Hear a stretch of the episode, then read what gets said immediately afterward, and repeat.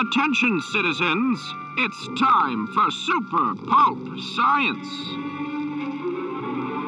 Hello, welcome to Super Pulp Science, where we talk about how genre gets made. We have a special episode for you uh, today, which we are stealing from somebody else.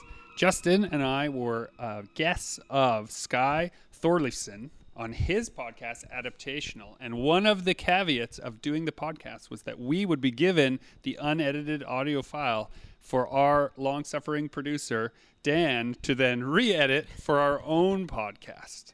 So they say that um, good artists borrow and great artists steal. So this is us doing just that. Do you have anything to add to that, Justin? Uh, it was a great conversation at uh, at FanQuest, and I'd I'd like to go back again sometime. To the conversation or to, the- FanQuest? Yeah, I'd like to be guest again on Adaptational. It was a great, It was fun, fun yeah. conversation. So, as far as I understand it, Sky is new to the podcasting game, but he, uh, I think, um, acquitted himself very well. He asked some pretty probing questions about some of our process, which I he was He really did his answer. research too. He knew all about us. I know, yeah. As we were leading up to this podcast, dear listener, um, Sky started asking a whole bunch of questions that showed some deep understanding of things that we had done in our past, which we are not used to in interviews. Um, usually, We certainly don't research our guests. that is untrue sometimes. um, without further ado, we are going to cut into this episode of Super Pulp Science, which is this episode of Adaptational.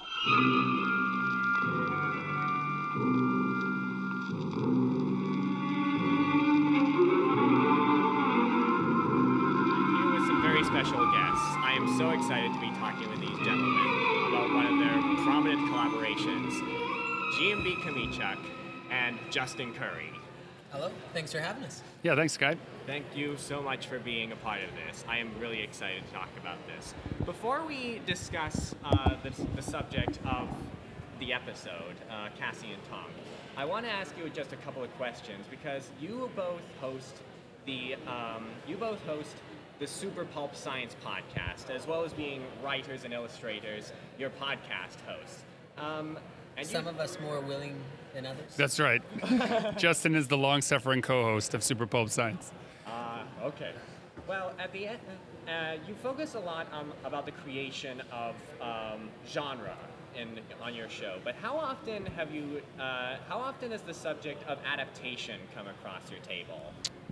Not very often. I think it's one of the reasons why we agreed to do this podcast, because it's a conversation we haven't really had um, as broadly as you cover here. I mean, we've talked about what would happen if this book got optioned or that book got optioned. But we don't go down that rabbit hole very Very deeply. often, no, yeah. No, No. Like, jumping from media to media. We always talk about making graphic novels, but like, what if about a video game after that, or TV show, or a movie? We, yeah, we don't talk about that too often, and it's really like, isn't that kind of the end goal of a lot of these projects? You hope that they're successful enough to like make the leap into a whole new medium. Well, you want them to be right in their own way, but then also be able to, you know, transfer to other mediums, I think is important. Cassie and Tonk has, um, we're on the very tippity tip of actually adapting Cassie and Tonk into an animated uh, project right now. So we we have gone, yeah, we we're doing the process right now, so we know all about it. Oh wow! Oh, I, this is going to be so much fun. Um, that, so let's talk. Actually, why don't we let's talk about uh, Cassie and Tonk, the book, as a as a book to start off with. Um, but why, why don't we just give a brief synopsis of the story to start off with for people who are unfamiliar with the story? Okay, so Cassie and Tonk is the story of a girl and her robot at the end of the world. Um, we all have someone that we love, and we all have someone that we'll lose, and it's a story about that relationship. It doesn't tell you how you're supposed to feel about it. It just sort of sets it up as a uh, a true part of life. That life is not forever. That's a very and that's a very powerful message in a way. And I think that it's very interesting to be talking about a children's book that explores that kind of theme uh, that is very very definite. At times, some people are very scared of telling children about that kind of story. I feel. Yeah, that's definitely true. Um, I have two children, and when I was working on Cassie and Tonk, we were reading. You know, we would read all the time. We'd read every night, three or four books. And one of the things that struck me is you have this this great moment to have real, lasting conversations with your with the young people in your life, um, based on the subjects that you're reading. And there are only so many books about sharing that I want to read about anymore, right? You're like, it's good. It's important to share all the books that, co- but that's covered. We got that covered. And I just felt like there were some deeper um, questions that could be asked by young people.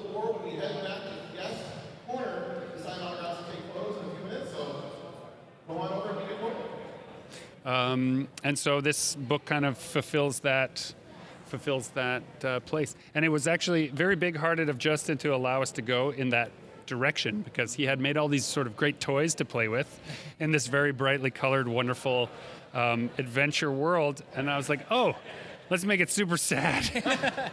which we didn't really plan off the get-go. The story really evolved once it was. Um, we had we had a lot of the building blocks in place. Um, it was starting to take shape, and I started finishing pages, and Greg started uh, writing, and we were bouncing ideas back and forth.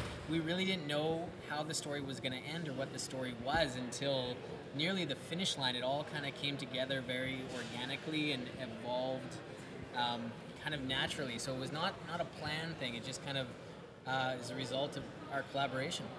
I can remember the moment we were sitting at the Cornerstone restaurant. The double page spread. Yeah, where we figured out that, you know, a, a young person sitting on the floor with the format, Justin had decided on the format of the book, he wanted it to be this big widescreen sort of thing. And I said, well, you know, when a kid reads these kinds of books, you know, and I was just talking about my own experience as a dad watching this happen. They often sit on the floor on their stomachs and they're flipping the pages, and so they're right there in the whole world. And maybe, you know, Justin was like, oh, well, we could do it a quarter of a page of this blackness. Oh, maybe a whole page of this blackness. And then we both looked at each other and was like, can we afford the double page spread to just be all this emptiness, all this empty black? And we both, I think, got a chill and just said, yeah, we have to do it. And then uh, I think a lot of the story got adjusted to build up to that moment, that two page reveal. Once we figured out that moment, yeah, it was kind of a linchpin in the ending, and Yeah. everything else kind of fell into place around it. And this was like, what? Let's say four weeks from print deadline. Like, Yeah. it's close to the end, so Good. Adaptation, improvisation. But your weakness is not your technique. I understand, like the credit, the credits of the book, as I mentioned, say uh, created by Justin Currie and written by uh, uh, Greg Chomichuk or Gregory Chomichuk. Apologies. Um, what what was the process of uh, what? First of all, Justin, uh, why did you open yourself up to the possibility of collaborating? Uh, Yeah, why would you put yourself through that, Justin? I ask myself that over and over. um, as as Greg often puts it, he got to. Um, I had built a bunch of toys, and then he got to play with them. Uh, Cassie and Tonk was a story that I'd been working on on my own for like on and off for a couple of years. I'd never made a book before, and I knew I had a lot of elements that were um, they were they had rough edges, and they I think they needed help to be kind of honed down and forged into a proper book. And I was familiar with Greg's work, and I was familiar familiar with like him from Comic Cons and stuff like that. And he just seemed like a, a really good person to help bounce ideas off of for one, because I I'd been thinking about this for so long without anybody to really um, test the ideas out on, and uh, somebody who could help kind of um, with the direction of, of all the pieces that I had. So um, the first couple meetings we had were just over coffee, just kind of talking about the story beats. You know, I, I had a, a lot of scenes that I wanted to, to see in the book, um, but I had no idea how it was all going to get connected. And that's what he kind of came in and did. He, he took all those puzzle pieces and found the pieces that went in between there. And we figured out in those conversations that we had a similar process for making graphic novels is that we when we come up with a setting, we have sort of scenes that we imagine happening, but we don't know where they fit in. And so he said, you know, I have this scene on the ocean floor with a bunch of giant crabs. I have, uh, you know, I have a scene like this. I have a scene like that, and uh, different stuff found its way into different books. So, uh, you know, some stuff is in Rust and Water now, and some stuff is. Uh, that came up in those conversations were things we stitched together into Cassie and Tonk this version. Stuff from that conversation is furthering its way into the sequels. You know, like there is. Um, We did a lot of world building. Yeah. We only like showed a small part of it, but we're going to be showing more in the years to come. Yeah, the and we're not done with the world and the characters. so. it, it can take a little bit of practice to build a whole world and then realize that it all can't be in the story. Yeah, So I think that's some of what I brought to the table was looking at all these great scenes and elements and saying, okay, if it is a story, what's the thread we can pull through this? And when we pull it tight, it all comes together. Mm-hmm. Right? Yeah. That, so you've acted. So this confirms one of my questions, which I was going to ask, which was Rust and Water. Now I'm not. I will admit I've fallen behind on reading these books, but they are part of the same universe, basically, to some extent. So Correct. And you and you and you're writing more of them, uh, more Yeah. more of this type of story. Yeah, it's like after Rust and Water, kind of um, cemented in my mind a, a couple year plan I have. Um, I, I have a couple, well, we both have a couple books planned out um, with, with kind of similar themes. There's always a robot and a smaller human counterpart, and um, often the robot doesn't say much, or if he does, it can't be he can't be understood. Um, so coined the series the Silent Guardians, and it's going to be five to seven books um, coming out in the next couple years, and hopefully, eventually, my plan is I want to do like a 30 pound huge omnibus at the end of all this that's way too big for any shelf. But yeah, One of the reasons I think Justin gets things done is he imagines holding the finished product first and then reverse engineers the process that will allow him to hold the book he wants. And I think that, you know, um, there can be a lot to be said for the right kind of visualization when you're working on things. eye on the prize. That's right. Uh, Gre- uh, Gregory, uh, I'm familiar with your other works as well, Infinitum and the Imagination Manifesto. And when I say that they're totally distinct from uh, Cassie and Tonk, Yeah, I would say so, yeah. I mean, they're, ve- they're very, very distinct. They're more brutal sometimes, they're more uh, bizarre at times. What was the feeling that you had going into so- going into making something that was different uh, from that kind of field that you were familiar with? Well, I think people are more than just one thing. First of all, we and I we like to read lots of different things, True. and I think it's a mistake in the world of publishing to pigeonhole authors into one type of you know oh you're a horror writer that's all you can do oh you do science fiction that's all you can do um, and because these were projects that we were going to be at the helm of there was no no need to be under those constraints um, but also the tones if you track my work, you can actually see the moment, I think, pretty clearly where, hey, I'm going to be a dad. Those themes show up in the work. And then, hey, I am a father. Those themes show up in the body of work, like not specifically in the works themselves, but in my in my body of work. You can see the moment where I'm doing stuff specifically for adults or teen audiences, and then it suddenly diverges into, oh, here's some other voices that I can share with younger people, uh, because I had this built-in audience at home that was fun to tell stories to. Do you, uh, do you often uh, do you often write with your children in mind then? Well, we have um, for a number of years we've had a habit at bedtime of uh, I will lie down with them in their room, and they'll tell me three random elements, and then I m- verbally just I just doing a little oral, oral storytelling and tell them a story that weaves its way through those three things, and as a result we.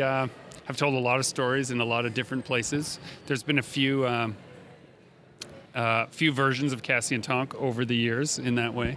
Um, but yeah, I love telling stories to my kids and with my kids for sure. God, that takes me back to when I was a kid. Suddenly, all of these references. Right? It's just fun, and you're making it up. Like kids don't have any understanding of like what's at stake when they're that age. They just want a story, and Yeah. if a story had a giant frog in it and a wizard and a pickup truck, right? Do that, Dad. A pickup truck and a wizard and a giant frog, and you just do your best.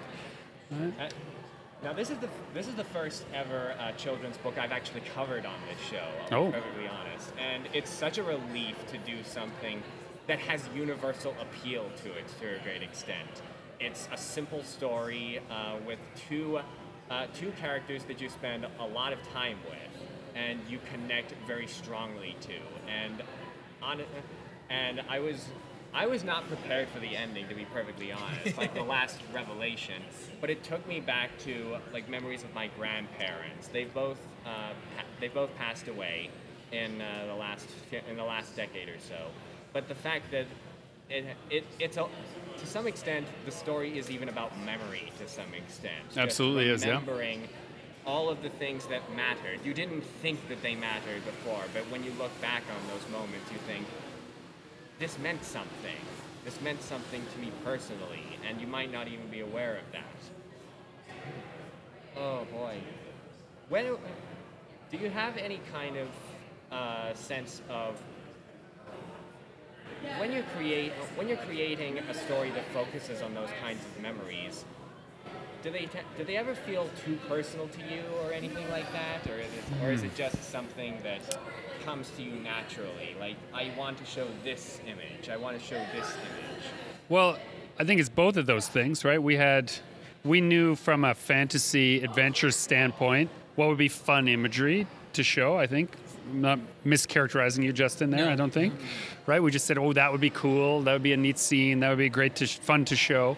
Um, and this book is different in that the words are retrospective. It's an older character looking back on the events of their life. And so we're seeing all of these sort of fun adventure elements with a tone of wisdom rather than a tone of, uh, you know, without a childlike voice. Um, and so it gives it that weight. But to answer your question specifically, um, I think good writing, really good writing, should be uncomfortable for the person writing it.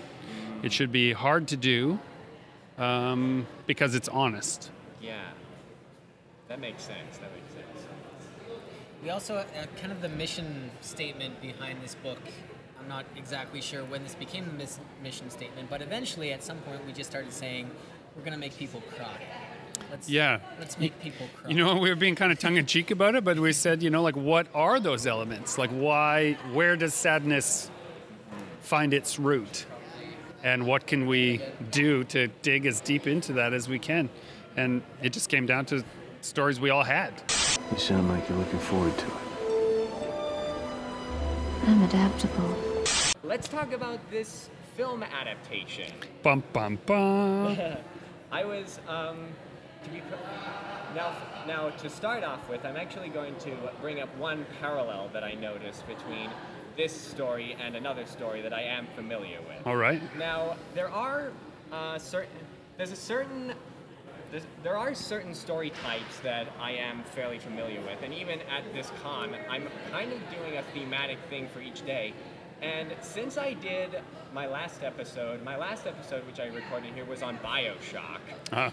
which is a different interpretation of the young girl and the giant robot yeah, that's true. scenario. Yeah. But um, one thing that couldn't escape my head, and it, I mean this in a very positive way, as a child of the 90s, I couldn't help but think of the Iron Giant to some extent while I was reading that. We're nodding our heads in great affirmation to your statement. Okay, good.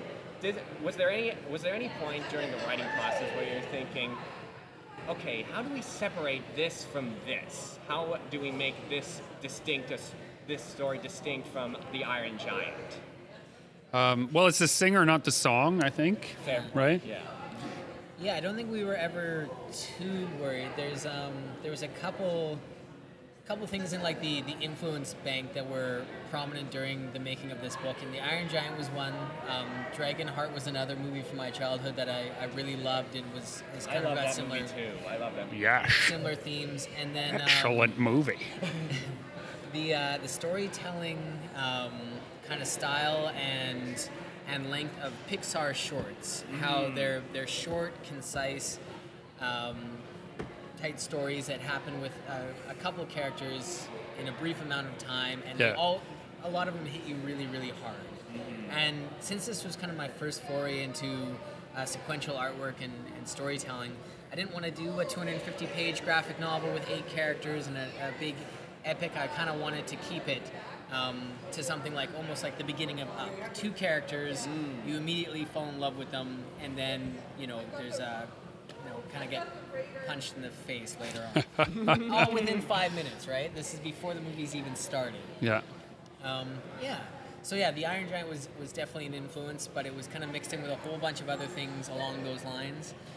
And uh, yeah, I think if anything, we'd invite comparison, or Yeah, I would invite comparison. The there other needs to be more things like the Iron Giant. yeah, I've no, been told, yeah, I agree. There's not Absolutely enough. agree. Yeah. And here's the thing: if there's creators listening, you know, it, to be influenced by something is good. It's fine, but uh, what you want to avoid is returning to that influence when it's time to make an editorial choice in your story. So once we we both love the Iron Giant, but it, once we started working on this, we didn't refer to it. Right? We used it as a reason to begin, but not as a choice to be made as to what to change in the story. Um, so you want to use your influences more like, um, you know, like a star to travel towards rather than a light to see by, right? Ah, good one. Very good. Um, but but what, since we're on the subject of short films, this is a very short book in terms of the events. There's no actual distinction as to the amount of time that passes between uh, the start of the book and the end of the book. There's some reference to Yeah, you did that great montage of I like like fun things happening. And uh, if you pay attention to Tonk's design, um, part of like a thing about the robots in this world is they're constantly changing and evolving to some degree. They, they grow like people grow. Um, so Tonk's design actually changes in a lot of subtle ways and some not so subtle ways. Um, by the end of the book, he's got a lot more accessories and scratches and, and stuff going on. Um, but yeah, we never we never really discussed. We never talked about how- time, how no. They, they hung out, and I think that in part was because we knew we might want to come back to this someday, and it turns out we are going to come Yeah. back. Um, and we might want to be showing some other things that happened with these two characters that we didn't show in the first book, but we'll show in the next book. And there's also, you know, when you're trying to tell a concise story, um, thematically, it also connected to the notion of, uh, you know, how long does it take for a young person to become really good friends with somebody? Sometimes, like, three breaths and they're best friends forever, you know? Like, Oh, just, yeah. we wanted that idea that this friendship happens almost instantly, and then that bond, you know, stayed with them absolutely until the end. Until the end. until the end. So, um, since since you brought up that you finished, uh, would you say it's a first draft or a second draft, or where where are you at in the process of writing this script? in the adaptation. So in the adaptation, we are. Um, there's a number of different things going on. We've got. We're working towards a three-minute proof of concept, Okay. right? So we have written um, uh, a universe Bible. Justin's put together sort of all the elements that go into the world of Cassie and Tonk. Um, uh, we have. I'm not sure how much of it we're allowed to talk about.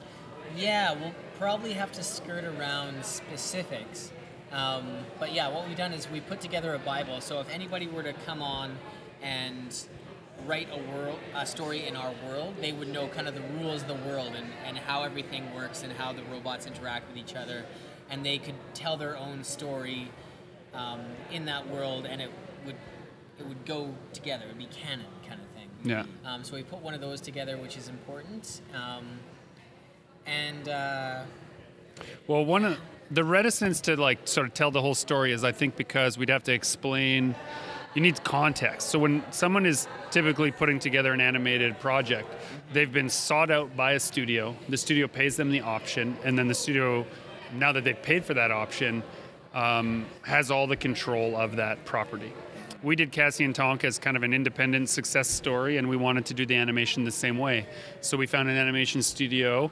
Um, we are doing the bulk of the design and editorial content ourselves, and then the studio is providing us with a proof of concept that then we have as a capacity to take to a larger broadcaster and say, maybe you like this, but it's ours, not somebody else's.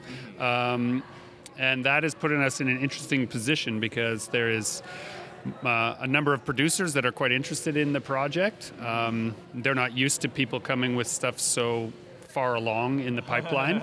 um, so we kind of have had the accidental success of just because we wanted to be megalomaniacs about it and have more control, um, taking it to a, a level of professionalism by finding the right partners. Um, It That- sorry, it does. It does kind of give you an advantage where they see that you've done this much work, and they're like, "Okay, just leave these guys alone. We can." Uh, Well, we can let, we yeah. can let them do their thing. They clearly know what they're doing. So a lot of people sort of imagine adaptation as this light that comes shining down from on high and it's just going to solve all their problems and they're going to be given like a bunch of money is just going to float down in a pile. That's not typically that's not how adaptations work. No. They're very cheaply bought um, development deals that leave the creative force out of it. Um, you know, the artist would almost never get a say No. at that point. So we're in a great position where, uh, because Justin has built the world, um, he has veto on everything, which is a kind of a wonderful place. You know, people look to me for as the writer, and I get to point to him and say, "No, it, you know, it's his fault if you don't like it," or uh, he's the one that has to answer that question, which is keeps that collaborative wheel turning nicely for us both. I think, Yeah. right? You get to be the bad guy sometimes and just say no in the meetings. So tell me about your mutation. Well, I adapt to survive. Adapt to this. Since it's being animated, I do have to ask, in terms of an art design for the world, the book has a very distinct uh, art style to it. You have a very distinct art style. I follow you follow you on Instagram, so I'm always fascinated by what you have to interpret, like everything from Shadow of the Colossus and different original works that you've worked on and so forth. Do you want to keep that art style as much as possible in the animation? That was yeah, like I think priority number one when this whole thing, this whole snowball started rolling was um, kind of a you know a large amount of appeal to my work is is the style before you get to the content almost. It's uh, the look of it really has a lot of pull, so we didn't want to lose that with the animation, um, and we're kind of we're really lucky living in Winnipeg. We are surrounded by really talented. Um, 3D artists and, and animators and riggers that um, we can afford a lot more easily than if we were almost anywhere else. Like Vancouver, Toronto has uh, like you know bigger cities have big talent pools as well, but um, yeah, Winnipeg is kind of like a, an, an untapped well of, of talent. So we were working with some really uh, great people who have done a great job of translating uh, the 2D style into um, 3D models and, and rigs and stuff. So You know, I was- think the style is definitely going to show through. yeah, it was cool to meet people on the team who like were familiar with the book and really interested in in making it look that way. That you know, was like their priority too. You know, Yeah. like, we want to animate this and we want to make sure it looks like the yeah, book. but you know, nothing 2D can be 3D in the same way. You know, it's just there is there is some translation, and so we're just making choices based on um, you know what is possible and what is you know what our wishes and and reality. There's a little Venn diagram where there's a sliver where they all line up, and whenever they can, we push for that. But sometimes, you know, you got to let some things go. That's what adaptation is about, right? You're changing it to fit a new medium. Absolutely, absolutely. Very few people I know I talk to realize that sometimes, honestly. Um, te- now I know that you don't want to give too much away about the actual content of the adaptation, and I will leave that.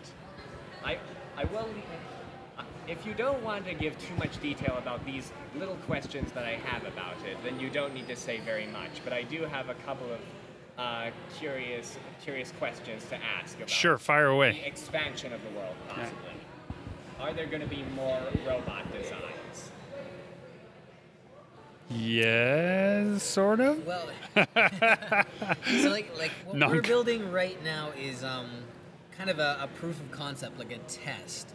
So we're not building too many new things yet. We're basically we're taking um, a, a small portion of of the world and showing it in an animated space with the purpose of uh, later down the road expanding things. So we're still kind of at the we're just building blocks right now for things that could be a lot, lot bigger and broader.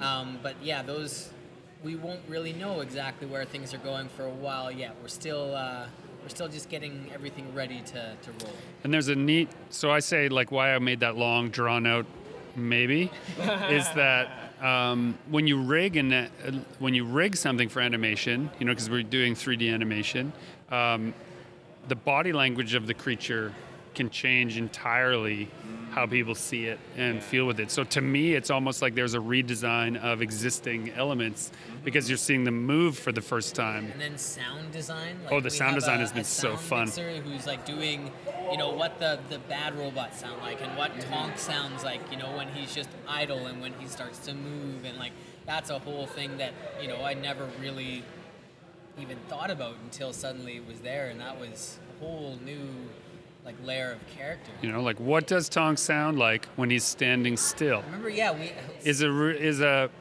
is a strange concept, Yeah. right? We were asked that question. We just kind of stared blankly for like a minute. Like, I You don't know? know.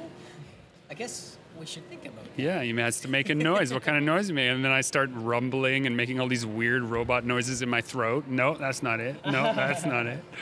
Right? So, yeah, uh, adaptation is interesting because it's it it opens up the entire conversation again to why you made certain choices. Oh yeah, yeah, yeah. You have to analyze a lot Yeah. of what you've done. There's limitations to some extent to uh, what you can do on in, in just one pa- in just one panel of a comic book or something like Yeah. that. But there's also infinite possibilities of what that one thing could go could be in that panel. But also and in a movie you can go even bigger sometimes and um, I'm just wondering about all of the different elements of the world that could be expanded in this adaptation. Well, we could probably mention an expansion that's occurring. I'll let that be Justin's news, though. Are we? Yeah. I don't know. Are we allowed? we could hint at it, hint vaguely at an expansion. Um, along with making Because we that- signed a contract with her, so we can. did. Yeah, everything's green lit. yeah, Yeah. yeah. Okay. Um, yeah. You heard it here first, people. So, um, since we put together this Bible and we started working with an animation team, we started thinking about what other mediums we could expand the universe with. Um, so, that kind of led us to um, reaching out to a writer friend of ours to write a, a short um, young adult novel set in the Cassie and Tonk world. Okay. Um, so this story is in very early stages, not necessarily going to um, have Cassie and or Tonk in it, but it will have um, blue robots and the Wrens and, and kind of be set in the world and uh, we might skirt around the main story. One of the most exciting parts is that when you bring an author on, you have to leave them room to do what they do, Yeah. right? So rather than say, here's a whole bunch of things that you must do, we just gave a very short list of things you couldn't do. Yeah. And so when the first draft comes in, we'll be as surprised as you are to know what happens in the story.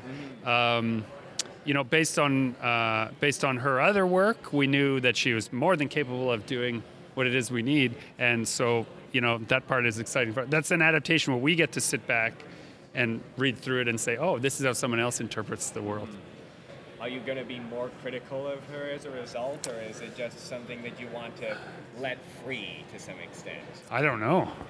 I imagine us as being freewheeling, but maybe we'll be different when we see that first draft. Uh, yeah, I have no idea how, how I'm going to react, right? It's Tune in next podcast. I just I know the best projects. Um, the, the, the way to get the best work out of me is to give me um, like a a, sh- a list of guidelines and then just tell me to go to town. Like I'm going to give you some suggestions and then the rest I'm leaving up to you. And that's always how the best projects happen. When So you try to like box somebody in too much, I don't think they can really do their best work. No, so we've tried to adhere to that in setting up a, a system for uh, this other author to work on, and we're very confident that she's going to knock it out of the park. And uh, tentative deadline on that. It's Calgary Comic So Con April 20 next year, we hope to have this Yeah. this book. Yeah. in your hands. in your hands. You heard it here first. um, one thing, there's two more things that I actually like to uh, explore, just about the uh, first of all, about the world of the book. One thing that I remember hearing on on your podcast while you were creating the story, initially, one of the things that I was fascinated by, and I love hearing this oftentimes, is that you were at one time considering just making it completely dialogue free, completely Yes. silent. Silent story. Um, What do you even need a writer for? Your you girlfriend said. if it's going to be silent. Ouch. Um, it hurts so much. Well, the way we told the story initially was um, with thumbnails and roughs. We did it completely visually first, and like Greg and I both did quite a few um, thumbnails and, and roughs of of the pages. And then when I started um, putting pages together, um, it was just the visuals first. And I think somewhere along the line, we just we both agreed we need to make sure this works as a silent story, and then the words are going to come last. Like I think Greg did a rough draft. I started working on the book, and it wasn't until it was almost fully drawn that he came and did his revised draft to kind of put the words over top. But um, uh, since we've been working together on other books as well, that's usually how we, we tell the story in visual beats because we're both visual artists, and the words come in when we, we need them. But uh, it doesn't make them any less important. They're very important. No, and, and you get that um, juxtaposition between the word and the image if you use it at the right time. Mm-hmm. You know? Absolutely. I love I love hearing that. As a film nerd, I just I am absolutely enamored with films that are able to tell films and stories that are able to tell things without dialogue. And there's that rule. A movie should only a movie should a movie should be able to tell you its story with with basically the with everything mute Yeah. basically. And uh, how much of that do you think is going could could potentially translate into this kind of story? Because one thing that I'm really annoyed with in a lot of children's children's movies, especially, is that they never shut up. Yeah, I, I also agree with you. Is that there's a lot of incessant um, babbling that occurs in a lot of um, kids programming. I think that's just a wrong-headed approach to what they think like OCD generation requires. Um, I think that's why I loved uh, WALL-E so much. The Right? first 40 minutes of WALL-E, there's no dialogue or something like that. And I absolutely love that. And I know people who hated it. Like, there's no talking in this yeah, it's my favorite thing. It's like, that's the greatest thing. So we're hoping to strike a middle ground, you know, in the adaptation for enough quiet moments. You know, if, if I got, were to get my my druthers, we'd we'd see as as much storytelling in the body language of the characters as we would in the in the voiceover. Adapt or die. We talk we talk a lot about your process of adapting your own work and how much it change how much it changes from media uh, media A to media B and so forth. But you're also both working to some extent with other people's material Occasionally, yeah. on occasion. Yeah. Uh, you've done a lot of uh, work based on other people's uh, licenses, video games and movies and books and so forth. And you are working on the uh, graphic novel adaptation of Baby Metal. That is true. Yes, I am. Yeah. I have never heard of a adaptation of a band before, but um, I well, feel like you're going to hear a lot more of it. Like, it's such a great idea. I'm not, I can't believe more haven't done it. Well, you know, it's interesting because in the 90s, uh, Kiss got really into uh, adapting their sort of cosmology into comics. I think I remember that. Right. I remember like issues of it or something. Yeah, right. And so, um, but the Baby Metal graphic novel Apocrypha, the Legend of Baby Metal, is exactly that. It's a, it's a story of a legend, um, and as a you know, I'm a little bit slavish to my study of mythology, so I feel like quite uh, in a good position to be working on that project. And also, it's not a, it's an adaptation that is not a. Okay, how do I say? There's a limit to what I'm allowed to say about the book before it comes out, but what I'll say is this, because Justin was in the same position recently working for Marvel, things he wasn't allowed to talk about, still not allowed to talk about Soon. right? For Marvel Cinematic Universe, where you're presented with a concept and then asked to do your take on it, Which right? is lovely. Not being put in that box that we were talking about earlier. Yeah. And trust they saw Greg's work. They they were familiar with Greg's work, and they approached him to work on this because they knew what he could do, and they trusted him to do it well. to do it my way. And the same with Justin is that, you know, Marvel uh, Studios got in touch and said, we want you to do some work for us. Here's a whole bunch of references to work you've done in your style. Not a bunch of references to other people's work. Please do this. But hey, the stuff that you do, we like. Do it for us.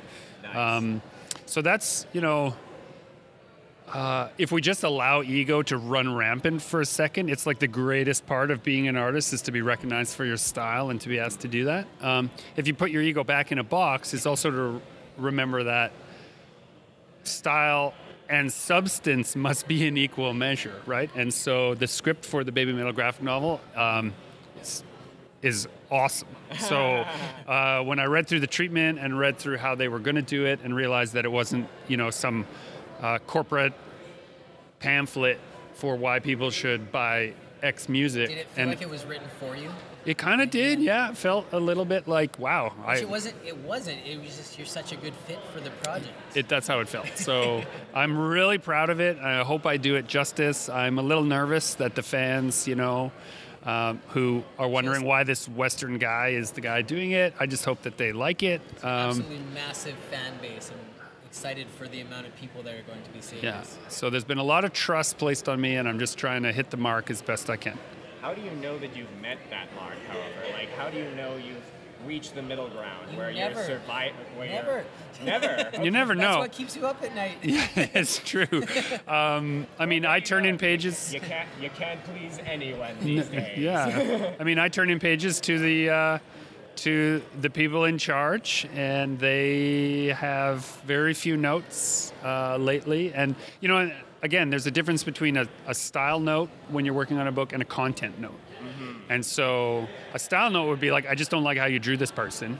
Right, so you could draw him a bunch of times and still never get it right. A content note is uh, this hair, this style, this thing, I want to look more like this other thing or less like this other reference. I'm being purposely vague because I'm not not until October I can't give those specifics. But um, content suggestions are the best kind of feedback you can get as an artist working on a project.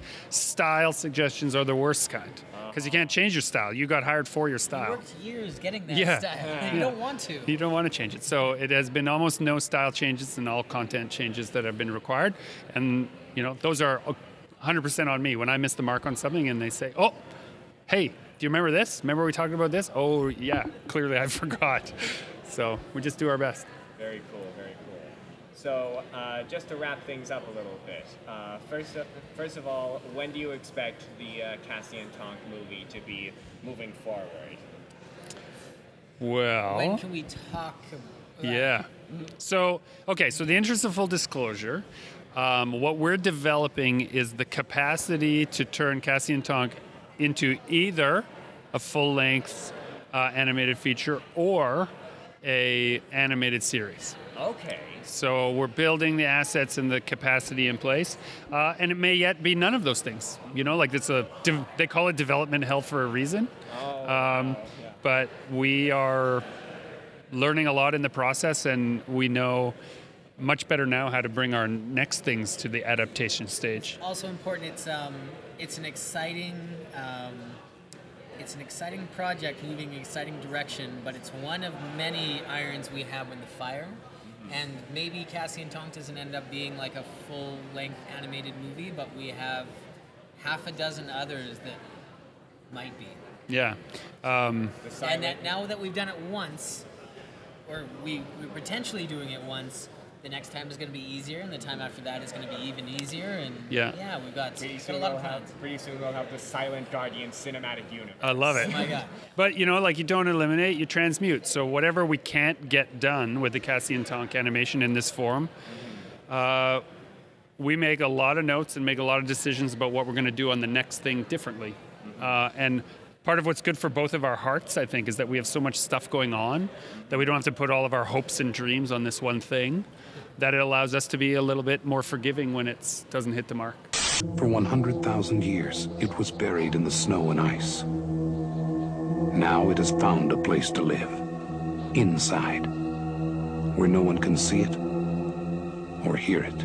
Thank you again. Thanks for having us, Sky. This, this concludes the episode of uh, Adaptational on Cassie and Tonk. Before you go, uh, where can people find you on social media? And do you have anything that you'd like to pitch uh, or to uh, name drop at the moment?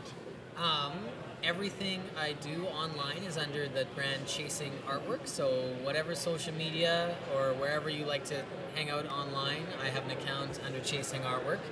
Um, and then I've got my new art book coming out this August. So that's everything from the last couple years, as well as um, my process tutorials, um, step by steps, and previews of upcoming projects. Uh, that'll be available in August um, on all my sites and at every convention I'm at, which is very, very many. And uh, I uh, am the only GMB Chomichuk online, um, but I am also the hardest to spell of everybody. So that's G M B C H O M I C H U K on all social media. Um, dra- um, our next project together is a book called Dragon Nanny, Uh, Prince in November. Prince in November. I am immediately curious. Yeah. I love dragons. Yeah. So so look for us. Thanks.